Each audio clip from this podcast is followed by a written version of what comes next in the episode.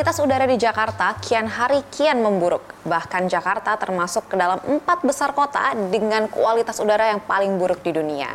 Nah, salah satu upaya untuk mengurangi dampak negatif dari polusi udara ini adalah dengan penggunaan teknologi seperti air purifier yang katanya bisa menyaring udara dan membuat kualitas udara itu lebih baik.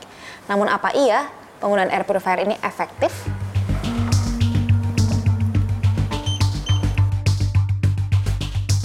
Berdasarkan data indeks standar pencemaran udara milik KLHK sejak 2018 hingga 2023 menunjukkan rata-rata kualitas udara di Jakarta tidak sehat, terutama pertengahan tahun seperti saat ini.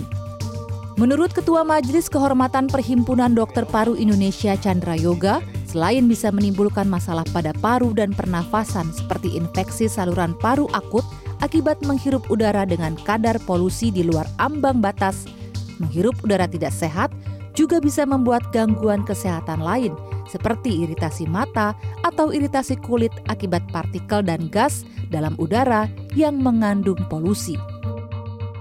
Dengan meningkatnya tingkat polusi udara Jakarta, upaya meminimalisir dampak buruk polusi juga semakin banyak.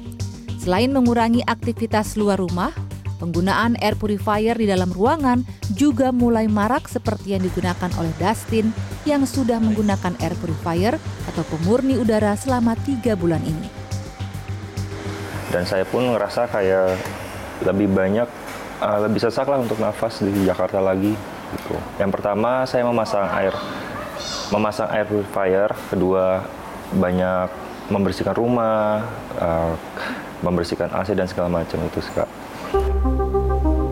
Dustin merasa kualitas udara di rumahnya semakin membaik sejak menggunakan air purifier, meski sebetulnya tidak tahu pasti apakah air purifier terbukti efektif untuk menyaring udara dalam ruangan. Kementerian Kesehatan menganjurkan penggunaan air purifier sama halnya seperti masker. Hanya saja, tak seperti masker yang sudah familiar digunakan saat COVID, sebagian masyarakat masih belum mengetahui pemilihan air purifier yang sesuai. Nah, memang kalau kita lihat anjuran Kementerian Kesehatan yang mereka baru keluarkan beberapa hari lalu, salah satu di antara anjurannya adalah menggunakan air purifier. Tetapi balik lagi seperti masker.